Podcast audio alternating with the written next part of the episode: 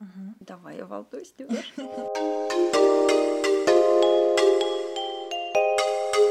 Всем привет! Вы слушаете подкаст «Все не как у всех», а веду его я, Катя Зорина. Это подкаст для тех, кто закончил творческий вуз, но еще не знает, как с этим жить дальше. И сегодня мы общаемся с Марусей.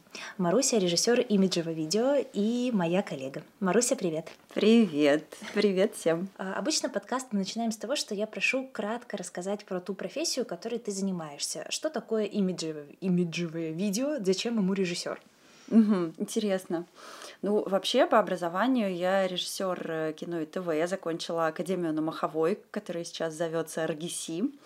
И мы учились снимать э, телепрограммы, документальные фильмы, постановочные фильмы. Но так получилось, что практически сразу я попала в такую индустрию это реклама, рекламные фильмы, имиджевые ролики, э, презентационные фильмы, телепрограммы были. В общем, все, наверное, коммерческое видео туда можно отнести. Для любого видео, конечно же, нужен режиссер. И ты как никто об этом знаешь, потому что а вообще, на самом деле, это очень интересная история. Когда я начала работать прямо в должности режиссера, первую, наверное, неделю я ходила и думала, господи, зачем я здесь нужна? Эти люди прекрасно справляются без меня. Они все знают, что делать. Монтажер монтирует, оператор снимает, светотехники выставляют свет, администраторы все организовывают, актеры играют. Я зачем здесь нужна? Потом поняла, что я центральное звено, у которого в голове есть тот самый конечный продукт, начиная ну, практически с самых первых моментов проекта, да, э, с того, как мы разрабатываем разрабатываем креативы, потом пишем сценарий, снимаем, монтируем. И только я одна, как бы это пафосно не звучало, знаю, что в, конкре- в конечном итоге ну, получится и к чему нужно стремиться. Режиссура обычно та профессия, к которой приходят не сразу, ну, по крайней мере, многие мои коллеги. Расскажи, как режиссура появилась в твоей жизни, в какой момент ты поняла, что это то, чем ты хочешь заниматься? Когда я была маленькая, я ходила в художественную студию, я училась рисовать. А, так получилось, что в Доме творчества, в котором я занималась, большое внимание уделялось воспитательной работе, так скажем. И там ставили много каких-то номеров, концертов, постановок и так далее. В том числе и в нашем объединении, в художественной студии, которая теперь называется «Этюд», мы ставили какие-то там спектакли, сценки. И наш педагог-организатор придумала, что мы должны какую-то сказку на сцене поставить к Рождеству. Анна Александровна, привет вам. Вот, она была невероятно деликатная, и все роли мы тянули по бумажкам, понимаешь, да? И мне досталась роль какой-то старушки, которая должна с одного края сцены пройти до другого края сцены. Это было единственное появление мое в спектакле. А, и Анна Александровна говорит, ну раз э, у тебя такая маленькая роль, будешь моим помощником режиссера, все, садись со мной, мы будем все это ставить. Я вообще ни капли не расстроилась, села, смотрю и думаю, а здесь-то лучше с этой стороны сцены. Как это интересно. Можно говорить людям, что делать, они тебя слушают. Можно придумывать какие-то вещи. И меня, конечно, это немножко взволновало, но так, чтобы хотеть режиссером становиться именно тогда, у меня не было. До девятого класса я очень много всего придумывала, начиная от сценариев и заканчивая реализацией на сцене там. И педагоги очень любили пошутить надо мной, потому что я приходила в художественную студию не рисовать, а сидеть э, в учительской и что-нибудь с моими педагогами придумывать. Потом, эм, наверное, классе в десятом у нас э, в лицее спросили, сказали, что нужно определиться, куда поступать. Я, конечно, подумала, что режиссура это было бы здорово. Мне очень нравилось. Ну, я мечтала быть режиссером драмы. Но, если честно, я даже не допускала того, такой мысли, что я этого достойна. Но, тем не менее, я пришла, сказала маме, мама, я хочу быть режиссером. Она сказала, Марусь, ну куда тебе? Куда тебе в творческий вуз? А жила я на Вятке, в маленьком провинциальном городе. Творческих вузов у нас не было, у нас был только кулек. Ну, и это такой, знаешь, уровень с театральной академией несравнимый.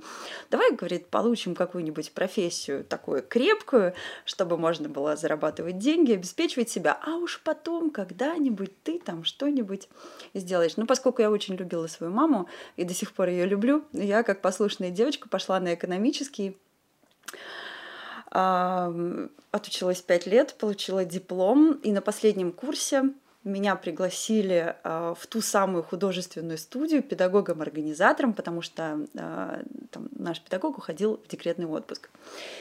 И мне пришлось выбирать, так скажем, между профессией, которую я только что получила, и зачем-то там пять лет училась, и между тем, к чему у меня всегда горело сердце. И так сложились обстоятельства, что в итоге я осталась в Доме творчества вдохновения в городе Киров – Работала там пять лет, лелеяла свою мечту быть режиссером, но не решалась на это. Мне было, наверное, 23 года, и я поняла, что откладывать уже некуда. Что жизнь проходит мимо тебя, твоя голубая птица куда-то улетает, и ты так и останешься, наверное, вот такой, ну, я не скажу полу, но где-то зависшим, да, и тогда я решила, что мне нужно получать образование, ну, что я должна сделать это, и я должна поступить в тот самый творческий вуз, постараться, попытаться. Но, тем не менее, даже тогда я не до конца как бы принимала на себя эту роль. То есть, вот имеешь ли ты право быть режиссером? Я не просто сомневалась, скорее склонялась в сторону нет, но я решила, что я должна попробовать. Я сразу настраивалась на неуспех, так скажем. Ну, то есть я себе сказала, так, я буду ездить и пробовать, пока не поступлю. Год, два, пять лет. В конце концов, мне всего 23 года. Э, после того, как ты закончила экономический институт, да, э, ты ни разу не работала экономистом? На пятом курсе я год проработала экономистом. Надо мной очень смеялась моя замдиректора э, в лицее, э, когда узнала, что я на экономический поступила. Она говорит, ты на экономический? В смысле? Я сказала, э, знаете, в любой профессии можно найти творческую жилку. Ну вот. Я ее искала целый год, серьезно. Вот эти дебет с кредитом, что-то такое. Э, где... Там тоже много творчества, но оно немножко в другой. Там нет зрителей, нет такой отдачи mm-hmm. кроме премий. Вот. Что тебя сподвигло все-таки попробовать? Я поняла, что я что-то очень важное в своей жизни упускаю. И если я не буду пробовать, то у меня ничего и не получится. Но ехала, ну, я поехала в Петербург, потому что Петербург мне нравится гораздо больше, чем Москва, а выбор у меня был вот такой, Питер или Москва. И здесь есть э, Институт культуры, по-моему, он так называется, и там есть э, специальность режиссер постановки массовых мероприятий, что-то такое. Это напрямую коррелировало с тем, чем я занималась в Доме творчества. А я там вела концерт, у нас был режиссер, я вела концерты, но а, так скажем, было приготовлено рабочее местечко для меня там, потому что режиссер было всем понятно, в какой-то момент она уйдет, и нужно было нового, э, новую, новую штатную единицу, так скажем, туда ввести. Вот. И мне моя директор сказала, я когда к ней подошла и говорю, вот я хочу поступать, э, поступать, и говорит, конечно, мы будем оплачивать тебе там все отпуска, вообще без проблем едь, отучишься, будешь у нас работать режиссером. И вся моя вот эта вот творческая когорта, они меня готовили, они прям сделали мне прослушивание, я перед ними стихи читала, они очень хотели, чтобы, ну вот у меня это получилось. Так вышло, что билета, чтобы приехать и попасть на экзамены, ну вот день в день туда, вот это культурный, не знаю, как он называется. Институт культуры и искусств, это тоже кулек в Питере называется. А, ну вот, да, только институт, там mm-hmm. это колледж, здесь институт.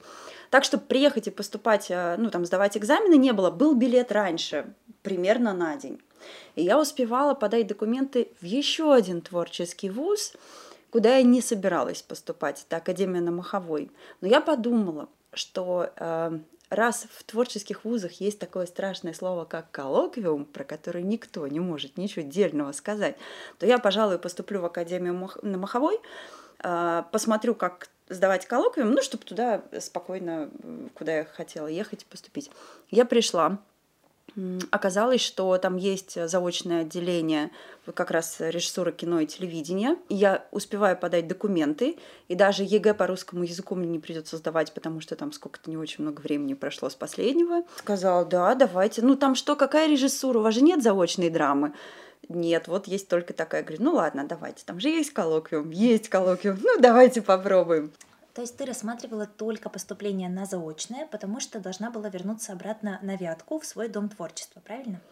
Да, правильно. Я должна была вернуться на Вятку, но так получилось, что я должна была вернуться в качестве студентки эм, вот этой режиссуры культ массового чего-то там, а вернулась в качестве студентки э, факультета кино и телевидения. И это просто в корне изменило мою жизнь, потому что я очень быстро переехала в Питер после этого. Ну, вообще, это было перепутье настоящее. Я недели две страдала от того, что мне нужно сделать выбор.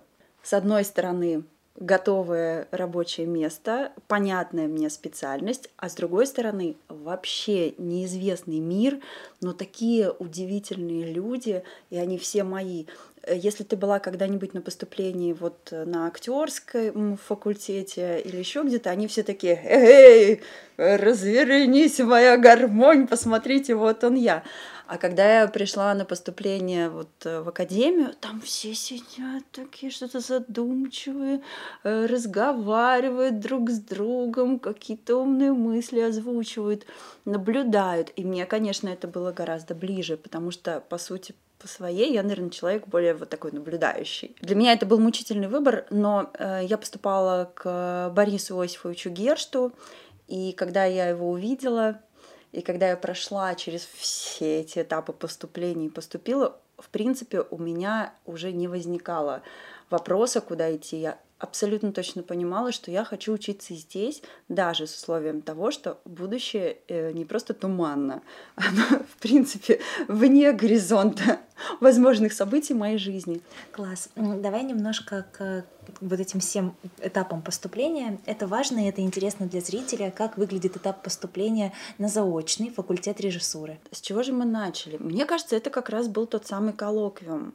Коллоквиум — это нечто, когда ты и еще пара студентов э, сидят перед э, огромным столом, за которым расположились мастера, старший преподаватель, там очень много людей. Они задают вопросы на основании твоей биографии, ну, ты пишешь там какую-то биографию, э, либо рассказываешь. Меня как раз мне очень повезло, потому что я не ходила на подготовку, они обо мне ничего не знали. Они у меня спросили, кто вы, откуда приехали, и стали гонять меня по тому, чем я занималась. А поскольку я была связана с детьми, они спрашивали меня про детское телевидение. Я предполагала, что это так и будет, Видимо, не зря я туда поступила. Я пока ехала там в метро или на трамвае на поступление, я прикинула, что я могу сказать. А они сказали, это все очень любопытно, вы хорошо рассказываете. А вот теперь, Маруся, скажите нам, пожалуйста, вот вы же говорите так много о патриотизме, вы же приехали из такого прекрасного города Вятка. А какие документальные режиссеры работают, очень известные, работают в вашем родном городе? Я такая, а, э, а я их не знала от слова совсем. Кстати, когда вы поступаете э, на э, факультет кино и телевидения, самая главная рекомендация на экзамене, знаете, какая? Не говорить, что ты не смотришь телевизор. Ну, это важно. А я как раз не смотрела телевизор. Вот, я как-то выкрутилась, и в течение года я познакомилась со всеми этими э, режиссерами. Вот. Потом мы писали новеллы на заданные темы. Там было что-то порядка 50, наверное, тем, из которых 5 э, были в конвертике на экзамене, и у вас было там 4 часа, у нас было 4 часа, чтобы написать новеллу на заданную тему. Русский язык я не сдавала, а потом актерку мы сдавали. Басня, проза, стихи, танец, песня. И дальше был последний этап, это режиссура. Режиссура — это нужно было, по-моему, монтажную фразу составить из фотографий, раскадровать картину, мое любимое упражнение — и что-то еще, а, назвать фотографию, придумать емкое название, и что-то еще было, не помню, это было так давно.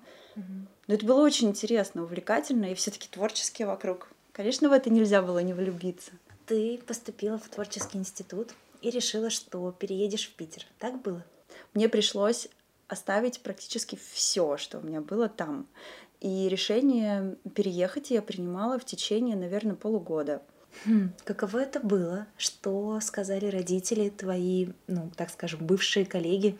И вообще, э, учиться на заочном это, скорее всего, оплачивать еще самому себе образование. Как все это удалось совместить хрупкой девушке? Мои коллеги убеждали меня, что я не должна уезжать. Конечно, было, наверное, грустно прощаться, но мы все взрослые люди, мы понимаем, что каждый принимает решение сам за себя, и в основном меня отпускали, радуясь за то, что у меня начинается новый этап. В частности, мама, она сама мне об этом призналась, она не совсем верила в, в то, что я вот то, что, во что я сама не до конца верила, у нее, наверное, такие же были мысли, потому что очень хорошо помню, еще когда я не поступила и работала педагогом-организатором и поставила свой первый концерт, большой, там, театрализованный, и пригласил туда своих родителей вечером на кухне, мама сказала, ты знаешь, мне очень жаль, что я в тебя не верила. И потом, позже она призналась мне, что когда я ехала поступать, она тоже не верила до конца, что я поступлю но, наверное, это было уже не так важно, потому что все-таки очень значимый этап в жизни любого человека сепарация от родителей, да, отделение. И в какой-то момент мы понимаем, что мы уже все взрослые люди со своими мыслями, надеждами, сомнениями. И очень важно иметь внутри себя точку опоры, а, вот эту самую точку веры в то, что у тебя получится, и чтобы она была независима от мнения окружающих, это вообще самое важное для творческого человека. Расскажи немножко подробнее про учение, обучение на заочном, потому что, как правило, это история про совмещение с работой. А, для многих это история про постоянные приезды на сессию, то есть основная жизнь, работа и семья, она в другом городе для многих студентов, да, а в Питер и в Москву приезжают только чтобы сдать сессию. Ну и большой вопрос про то, как э, работать, зарабатывать и оплачивать обучение. Изначально наша кафедра была создана именно в заочном формате. И буквально несколько лет э, назад, сейчас уже там учатся очники, это совсем другой, так скажем, вектор развития. Изначально она была заочной для сотрудников телеканалов, которые работают помрежами, помощниками режиссеров и хотят быть режиссерами. Там работали мастера, а, ну вот в частности Борис Иосифович, мой мастер, а, это ученик Товстоногова, на минуточку. И я так скажу, что вот для моей профессии заочка, она идеальна, потому что ты работаешь в идеале, да, на смежной какой-то специальности, и ты можешь все то, все те знания, которые ты получил на сессии, оттачивать каждый день э, на площадке. То есть, получается, теория и практика, они вот так вот переплетаются. Заочка это ведь не значит, что ты только приезжаешь, сессию сдаешь. Это, может быть, там у юристов, ну и то, наверное, они готовятся. У нас ты немножко по-другому. Ты полгода что-то делаешь, там куча всяких этих постановок на сцене, видеозаданий, видеоработ, э, курс, курсовых работ, еще чего-то. Ты пишешь, ты читаешь огромное количество книг, ну, если ты порядочный человек. Да, первый год жила на Вятке, ну, это было вот так, я там что-то снимала, потом приезжала на сессию, потом переехала в Петербург и сразу же стала искать себе как раз работу по специальности. Я понимала, что мне необходимо совмещать именно э, специалитет. Ну, то есть важно быть в среде, в, в индустрии. И я попала на проект э, документальный про блокадный Ленинград. И это великое счастье, что я начала свою жизнь с этим городом именно с такой важной темы. Я была помощником режиссера и линейным продюсером на тех, на тех проектах. Моим режиссером была женщина Нина Павловна Прахарш. Вот. И она меня научила, как нужно обращаться с а, мужчинами-операторами, с мужчинами-монтажерами. Я помню, что на монтаж она всегда приезжала с двумя большими пакетами еды. Говорила, Марусенька, меня любят все монтажеры. Хороший монтажер, сытый монтажер. На съемках у нее всегда был термос с кофе или там какие-то бутерброды. Короче, закармливала она мощно. У нее было четкое понятие, что путь э, к сердцу творческого мужчины все так же лежит через желудок. Платили там немного денег, но это был опыт. Вот я сейчас пытаюсь вспомнить, это же было очень много лет назад. Наверное, у меня была какая-то подушка которую я привезла с собой финансовая. И это же очень важно, чтобы ты понимал, что там какое-то время, несколько месяцев, э, ты э, сможешь позволить себе искать работу. А потом после этого я рассылала резюме во все продакшены города. Я не знаю, больше 200, наверное, резюме я разослала. Но это не совсем работающая схема, я сейчас понимаю, что это так. Но тем не менее кто-то откликнулся, и как раз э, наши ребята из «Как надо», это первый мой продакшн, в котором я работала, поверили в меня, и я тоже не перестаю им всегда в этом говорить. Я стала работать там, я уже училась там на втором, по-моему, курсе я уже что-то понимала, у меня уже был опыт площадки и съемочный опыт, и мне было что, так скажем, ну, дать в ответ за эту веру в меня. А как надо, это продакшн, видео продакшн, в котором мы, собственно, с Марусей познакомились. Да, совершенно прекрасно. Если у нас сегодня уж вечер приветов, мы передаем всем привет. А, привет всем. Мне, конечно, помогали родители с э, оплатой института, но академии, но на то время у нас стоило это вообще недорого, и можно было себе заработать. Но ты можешь вспомнить, сколько это стоило? Ну, мы вот сейчас с ребятами вспоминаем, ну, до 50 тысяч, наверное, за полгода это стоило. Чтобы сейчас учиться, ну, на очке, это, по-моему, больше 300. Да, это больше 400. Но мне повезло, мое обучение стоило не так дорого э, финансово, как имело очень большую ценность как обучение. Четыре года ты училась? Пять. Пять. Угу. Пять лет, но пятый год мне пришлось уехать обратно на Вятку, потому что я в декрете была. В основном все э, ребята, с которыми я общаюсь, очень переживают на эту тему, потому что действительно это сложно для актеров, для балерин, для танцоров, ну и на самом деле, наверное, для многих творческих людей, потому что Ребенок это ответственность. То есть это э, та зона ответственности, которая уже, вот э, если за себя еще, может быть, не так-то страшно, то зона ответственности за ребенка, она, ну все, ты никуда это уже не денешь. А, творческая история вообще ни разу не про стабильность. То есть то пусто, то густо. А, ну вот что-нибудь прокомментируй здесь. Да, наверное, это про ответственность, это про невозможность работать какое-то время. Я бы даже так сказала, это не только для творческих людей, это вообще мы сейчас с тобой в женскую тему идем. Финансовая составляющая этого процесса играет огромную роль. Э, быть беременной это дорого, быть матерью это дорого. Ну, кроме того, что дорого, первый год ты очень сильно выпадаешь, ребенок от тебя зависит на сто процентов, он все время с тобой. Но это не страшно. Если ты в себя веришь, если ты веришь, что у тебя все получится, все разрулится, оно так и бывает. Но для меня это было, конечно, очень сложно. Я работала до восьмого месяца. Я была на съемочной площадке с большим животом. Э, для меня ставили кушеточку, чтобы Маруся отдохнула. Я говорила, нет, я должна все успеть сделать до этих родов. Но мне очень повезло, это попало на мой пятый курс эм, института, то есть это был преддиплом и диплом, и поскольку я училась на заочке, то ну, мне не нужно было все время где-то присутствовать.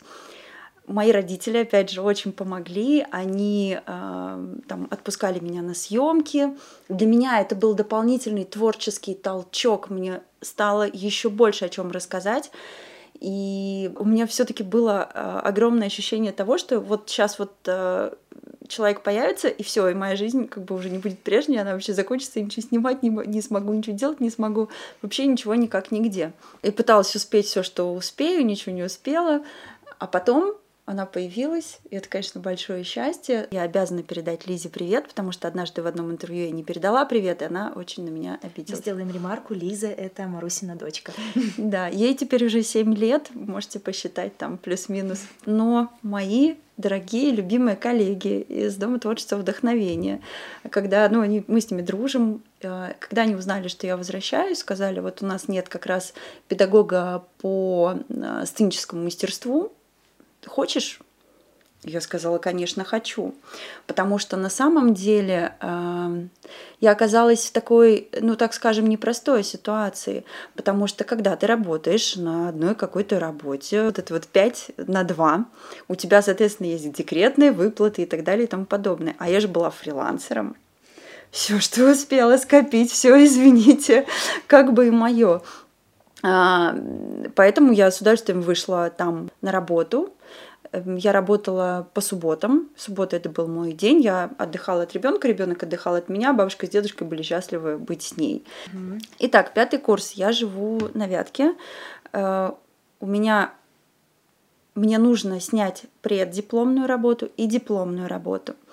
Я, живя там, снимаю э, за полгода два фильма, привожу их, показываю мастерам. Один я сняла по заявке, потому что для дипломной работы тебе нужно написать очень-очень много бумаг, тебе нужно объяснить, что, почему и как. Ты все должен осознавать, что происходит в этом фильме. Все должно быть продумано, и ты должен отвечать за каждое слово и понимать, почему твой, твой герой здесь сказал так, а здесь сказал так, а почему ты здесь этот кадр показал и так далее. А второй фильм я э, сняла не по заявке, просто от всего сердца. Это было что-то очень личное, такое еще одно дитя. А назывался он «Вдох». И для меня очень ценно, что мастера, когда посмотрели его, они не изменили там ни одного кадра, попросили кое-что добавить в титры, ну вот он такой неприкосновенный остался. Это был, была зима, середина пятого курса. Я, значит, защитилась вот этим вот своим детищем беззаявочным. Потом я сдала госэкзамены и уехала обратно. Мне нужно было снимать второй дипломный фильм. Но оставалось всего три месяца, а, у меня не было денег на то, чтобы снять то, что я хотела. Я просто пересняла вот тот, который я по заявке делала. Он назывался «Материнское чувство» про потрясающую героиню, которая очень долго искала материнскую любовь. Я хочу спросить про съемки дипломного фильма, потому что вообще диплом в любом творческом вузе это такая энерго- и материально затратная вещь. А тем более, как снять фильм. Когда я снимала свой фильм, и вообще другие мои коллеги дипломные, то первый вопрос, конечно, был, как его сделать, как собрать команду э, больших профессионалов, э, когда у тебя нет ничего, ну, в плане финансового, то есть у тебя гениальные идеи и совсем нет денег. Как это было у тебя, расскажи. По-моему, я просто давала какое-то объявление ВКонтакте, что я ищу себе операторов на съемке там, дипломного фильма, что я учусь там-то, там-то. Ну, как бы э, в моей голове этого было уже достаточно. Сейчас все э, какие-нибудь видеографы Кирова должны собраться у моих ног и молить меня взять их снимать. Э, не совсем так получилось, но меня нашел мальчик Женя, э, оператор – фотограф, и мы с ним постепенно начали снимать просто потому, что ему тоже хотелось э, сделать что-то прикольное, творческое. Ну конечно, гениальная идея, она есть гениальная идея. И мы снимали, вот я не знаю, сколько даже съемочных смен. Очень много. Мы все время куда-то ездили. Меня возил мой брат на машине. Что-то придумывали, какие-то искали заброшенные церкви. Советую посмотреть его. Я оставлю ссылку на YouTube.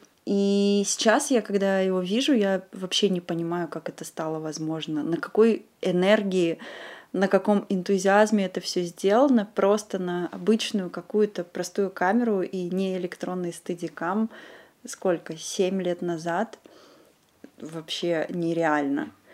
Потом я привлекала моих художников, с которыми работала. А, ну, я же в Доме творчества работала в тот момент. Я привлекала их, они мне рисовали на стекле картины, я тоже туда вставляла. Там есть одна сцена с руками, а, где я попросила своих маму и папу мне помогать. Ну, вообще вот просто на коленке. Но монтировала я все сама. Озвучку делал мой брат. Э, там есть закадровый голос. Мне очень важно, чтобы он был немножко на Бродского похож. И мне показалось, что голос моего брата немножко похож. Но в целом, я так скажу, мы потратили очень-очень-очень много времени.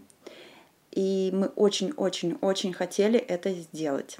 Срезюмируй немножко обучение в институте, чтобы как-нибудь закрыть уже эту студенческую тему. Чему учат режиссера, да? Какие, может быть, основные скиллы э, дал тебе вуз? Ну, во-первых, это, конечно, дисциплина. Хотя кажется творческая профессия, но если ты не дисциплинирован внутри себя, то у тебя точно ничего не выйдет. Вот прям сто процентов. Это умение фантазировать, смотреть на какие-то вещи и события и видеть более общую картину. Умение общаться, взаимодействовать э, с актерами это сто процентов. Понимать монтаж, и это моя любимая тема монтаж, потому что это не просто склейка двух кадров, ты должен владеть особенным другим языком. И важно было, нас заставляли на первых курсах все самим снимать. И это очень важно, чтобы ты от и до, степ-бай-степ, как говорится, весь процесс создания кино знал, ну вот от самого нуля до самой верхней точки, когда это просто у тебя все в голове остается. То есть, чтобы ты ручками, ножками все мог сам сделать. Понимание, что если у тебя есть какая-то мощная идея, которой ты сам болеешь, ты можешь заразить этой идеей людей вокруг. Они сами притянутся, они придут, или ты их убедишь. Вот еще что. Ведь в вузах учатся в мастерских. И очень важно для любого творческого человека найти своего мастера. Мастер — это, условно говоря, та школа, э, по которой ты будешь потом работать. Да, ты найдешь себя, да, ты будешь что-то новое генерировать, но тем не менее вот эта самая база, в том числе и теоретическая база, по мастерству, по режиссуре, она очень важна. Это как для танцора.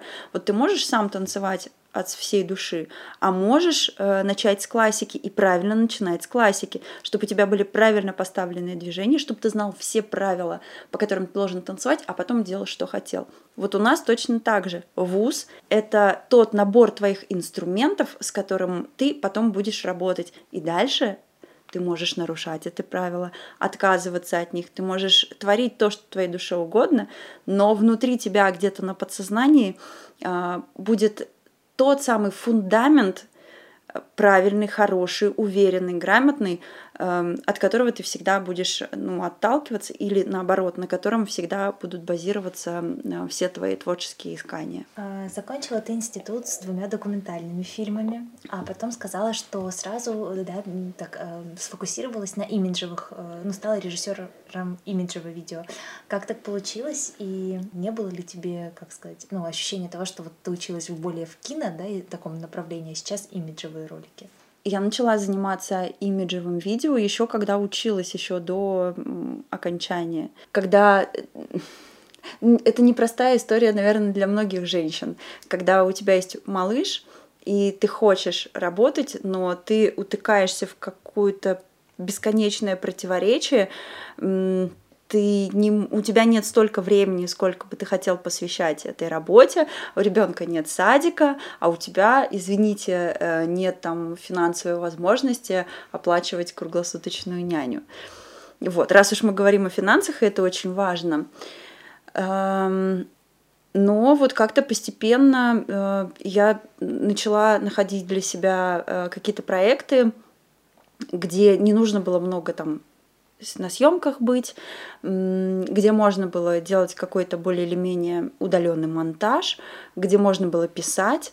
Я тогда на 78-м канале автором работала в межпрограммном вещании, писала э, анонсы для там, тизеры, как они, трейлеры, трейлеры для фильмов. Это было очень интересно. Это, кстати, была первая моя работа после декрета, где нужно было постоянно сидеть и думать. Я прям чувствовала, как у меня шестеренки заржавевшие в голове начинает шевелиться я снова начинаю мыслить так, как нужно было мыслить. Класс. Я, потому что мой следующий вопрос был, какая у тебя была первая работа после декрета. Угу. Как ты ее нашла? Это была первая официальная моя работа, также точно э, благодаря моим знакомым, с которыми мы общались. Еще раз топлю за нетворкинг. Знакомьтесь, дружите, помогайте друг другу, советуйте то, чем можете, вот какими-то малыми штуками, потому что вам это потом вернется. Меня посоветовали, мой хороший знакомый посоветовал меня туда взять. И потом как-то постепенно ну, это правда был сложный период. Постепенно мне удалось э, нормализовать свою жизнь, поставить ее на уверенные рельсы, практически те же самые, которые были до. Со второго курса я работаю в этом направлении, в этой индустрии. И некоторые от мои одногруппники задавали мне вопросы, а чем ты занимаешься вообще, что это за ерунда? Ты же понимаешь, что это что-то не настоящее, что это не кино, что это не имеет никакого отношения к этому. На что я в какой-то момент сформулировала для себя очень четкую позицию. У меня есть эти знания, у меня есть определенный язык, я помогаю людям рассказывать о себе. Я помогаю им рассказать так, что, во-первых, они э, остаются в какой-то истории, да, это обычно фильмы на много лет. Во-вторых, э, так, что не нужно больше никаких слов. И для меня это очень важно. Я очень люблю всех своих заказчиков, с которыми работаю. И некоторые мои друзья удивляются, когда я им рассказываю, вы не понимаете, там такая стройка, там вот это, это, они такие потрясающие. И я понимаю, что я влюбляюсь в каждый проект. Самое интересное, что ну, допустим, занимаетесь вы, э, ваша компания занимается лакокрасочными изделиями, и вам нужно, чтобы про вас рассказали. И вот, значит, э, вы обращаетесь к нам, я знакомлюсь с тем, что вы делаете, чем вы занимаетесь, и становлюсь фанаткой того, что вы делаете. И стараюсь показать максимально вкусно, красиво, э, найти то, что, может быть, даже вы сами не воспринимаете иногда как вашу фишечку, и особенно радуюсь, когда это удается. Какие сферы чаще всего заказывают имиджевые видео? Совершенно разные. Все, кому нужно себя презентовать и кто готов выйти на новый уровень. Ведь ты же понимаешь, что имиджевый ролик — это не 100 тысяч рублей. И одно время вот я как раз со строителями очень много работала, мне безумно нравилось. А, мы снимали например, про Лахта-центр, про то, как он еще только начинал строиться. Там такая была, такие были выпуски, как строится Лахта-центр. Вот как строится лахта-центр, попробуйте рассказать. А там просто такие технологии, а, какие-то инженерные решения очень сложные. И если ты вообще ничего об этом не знаешь, тебе придется узнать. Я вот, например, э, свайное основание знаю как свои пять пальцев. Это разные компании. Среди них есть, например, заводы, которым хочется показать мощности своего производства, но они же не будут всех к себе водить. Например, мой монтажер, э, режиссер монтажа Аксинья все, все время меня спрашивает, Маруся, а ты видела хоть один завод с красивым полом? Ну, потому что, потому что. А мы можем это сделать красиво. То есть мы можем снять так, чтобы это было презентабельно. Это большие корпорации есть, ну, там типа топовые Лукойл, Газпром, естественно, они очень много видеоконтента производят. Вот в прошлом году, например, мы работали с федеральным экологическим оператором. Например, мы ездили в Челябинск, там была свалка среди города. И вот э, федеральный экологический оператор, они просто превратили это в, альпи, в альпийский лужок. Представляешь, свалка, где бегают крысы, летают чайки, живут э, бездомные люди в домиках картонных от этого смрад на весь город. И вот они за несколько лет превратили в, альпийскую лужайку. Мне когда наши заказчики говорили об этом по телефону, я думаю, ну да, да, знаем мы, знаем, как это все происходит. Это реально так. Классная система и так далее. Вот для таких мы, например, снимаем. Ну а как ты по-другому расскажешь? Была свалка, стала лужайка мы внедряли 3D-графику, чтобы показать, как это под землей все сделано. И вот тут я хочу тоже небольшую ремарку сделать. Очень часто, когда ты начинаешь вариться в этом, работать, ну, в любом коммерческом видео, когда ты зависишь от кого-то, твой, твой продукт зависит от решения кого-то. В моем случае это там, клиент, да, который платит деньги и который должен видеть результат. Очень просто сползти, э, съехать в позицию «я хочу сделать хорошо для вас», «я хочу попытаться угадать, что нужно вам», э, «я буду ориентироваться на ваше мнение». И вот в тот момент, когда ты понимаешь, что к тебе обращаются, потому что у тебя есть что-то свое в голове, вот в этот момент начинается э, хорошая, крепкая работа. Но это сложно. Это сложно. Ну вот какой-то найти, просто даже сказать себе, я знаю лучше, чем они. Сколько стоит съемочная смена режиссера имиджевого видео? Режиссер имиджевого видео, он не работает посменно. Мы работаем по проектно от креативов, от концепций и заканчиваем сдачей материала. Ну вот прям по краю, если по нижнему от 40, может быть 45, по верхнему краю я, наверное, не пойду. Какое самое большое разочарование было в твоем творческом пути? Может быть, в профессии в целом? У меня был такой опыт, очень странный в моей жизни ну, вообще, кроме имиджевого видео, ну, это основная моя работа, я еще трансляциями занимаюсь. А трансляция — это в смысле прямые эфиры. Однажды э, меня послали режиссером трансляции на одно мероприятие, где было очень-очень много камер. А у меня не было такого опыта вообще. А еще там играли музыку классическую. А у меня нет э, образования, у меня хороший слух, я могу петь, но образование, ну вот по нотам я не читаю, этого не умею. Я очень долго готовилась, там был четырехчасовой концерт, много камер. И э, ну, вообще эта задача очень сложная, если у тебя нет опыта, потому что это особенное направление съемки, а, многокамерная съемка прямой эфир. Это особенный тип монтажа сразу в голове. Очень быстро нужно думать, как это все должно быть смонтировано, и параллельно с этим ты еще должен общаться с операторами, ставить им задачи. Но у меня на этом мероприятии работали операторы телевизионные, старые закалки, которые почему-то решили, что в данный конкретный момент самая важная задача не трансляция этого чудесного мероприятия, а проверка молодого режиссера. Это был такой кошмар. Я им говорю, там, третья камера, перестройся на первую скрипку. А он меня не слушается. Причем я знаю, что у него хорошо в ухе меня слышно. Он просто не делает то, что хочет. Он делает то, что он считает нужным. Это было очень тяжело. И все первое отделение, они меня вот так проверяли. Я пыталась как-то в этих обстоятельствах работать. Потом не помню, не, вот честно, я не помню, как это все закончилось. Для меня это сейчас как просто такое вот, вот это воспоминание, какой-то просто полный хаос в голове. Но я помню, что очень себя ругала за то, что мне казалось, что я плохо подготовилась, что я э, плохо с ними, ну, как бы не, не нашла общий язык с ними, что я там все провалила, хотя на самом деле это не так, наверное. Э, было все не так классно, как могло бы быть. И потом, когда я вернулась в трансляции конечно, мне было гораздо проще. Но я тоже себе позволю небольшую ремарку. Да, я тоже столкнулась с тем, что когда говорят слово режиссер, особенно заказчику, допустим, на встрече будет режиссер, чаще представляют большого увесистого дядьку с усами. И когда на встречу э, вместо вот этого образа приходит вдруг Маруся или Катя, то это для многих вызывает типа а, а что режиссер это вот вы? Вот. И э, вот этот скептиз, который, ну не знаю, может быть, рождает стереотип образа режиссера, сидящего сидящего на стуле и орущего бесконечного, не, ну, стереотип не, не состыковывается с тем, что они видят, иногда рождают вот такие конфликты, э, ну, которые, вот, не знаю, могут возникать в команде или между заказчиком. Небольшая ремарка эмоций. Я тебе сочувствую. Сейчас вот благодаря тому опыту я понимаю, что нужно вот этот вот победоносный спич иногда, да, иногда дать. Иногда нужно показать, что вообще-то здесь центральное звено есть, и все слушают конкретного человека. И если не будет, что я включила этот голос, и если а, на площадке будет хотя бы два мнения, кого нужно слушать, все пойдет не туда, куда нужно. Сколько максимум проектов у тебя бывает параллельно? Хм. Я, как и ты, люблю браться за все.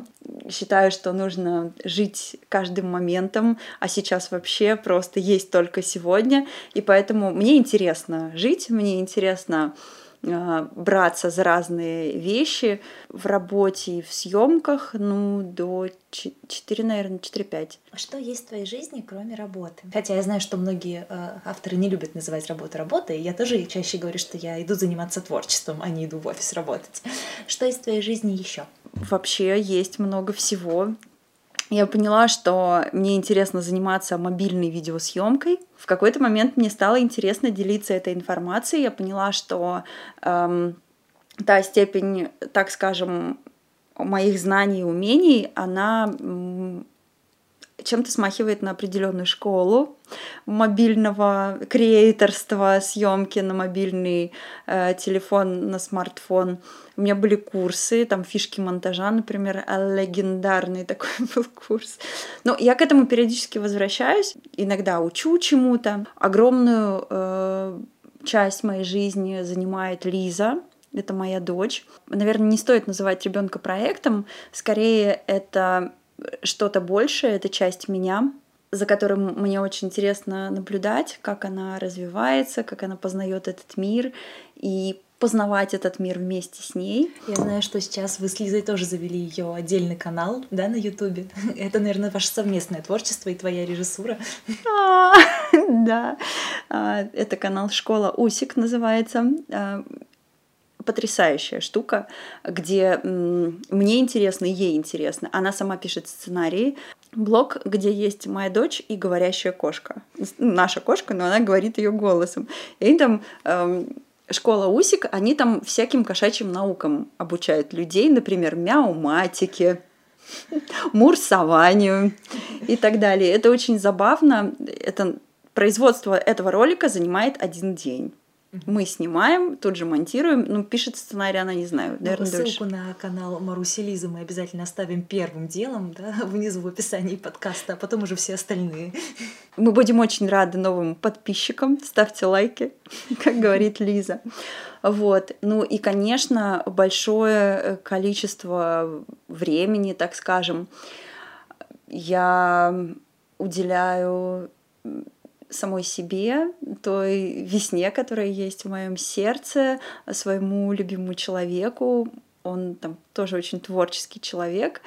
А, ну и, собственно говоря, все, что происходит в этом городе, наверное, не ускользает от меня. Ну, какие-то там театры, не знаю, концерты, выставки.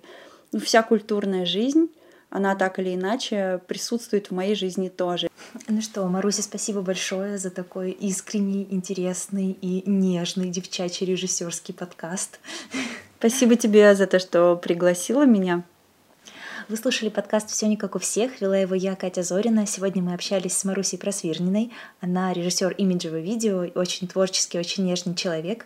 Пожалуйста, подписывайтесь на Марусю э, во всех социальных сетях, на ее телеграм-канал, посвященный мобильному монтажу, а также э, на канал Лизы и Маруси на Ютубе. Мы обязательно оставим ссылки.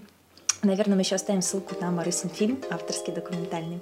Ну и, конечно, подписывайтесь на наш подкаст, ставьте лайки и звездочки, слушайте нас на Яндекс Музыке и Spotify. Все, всем пока!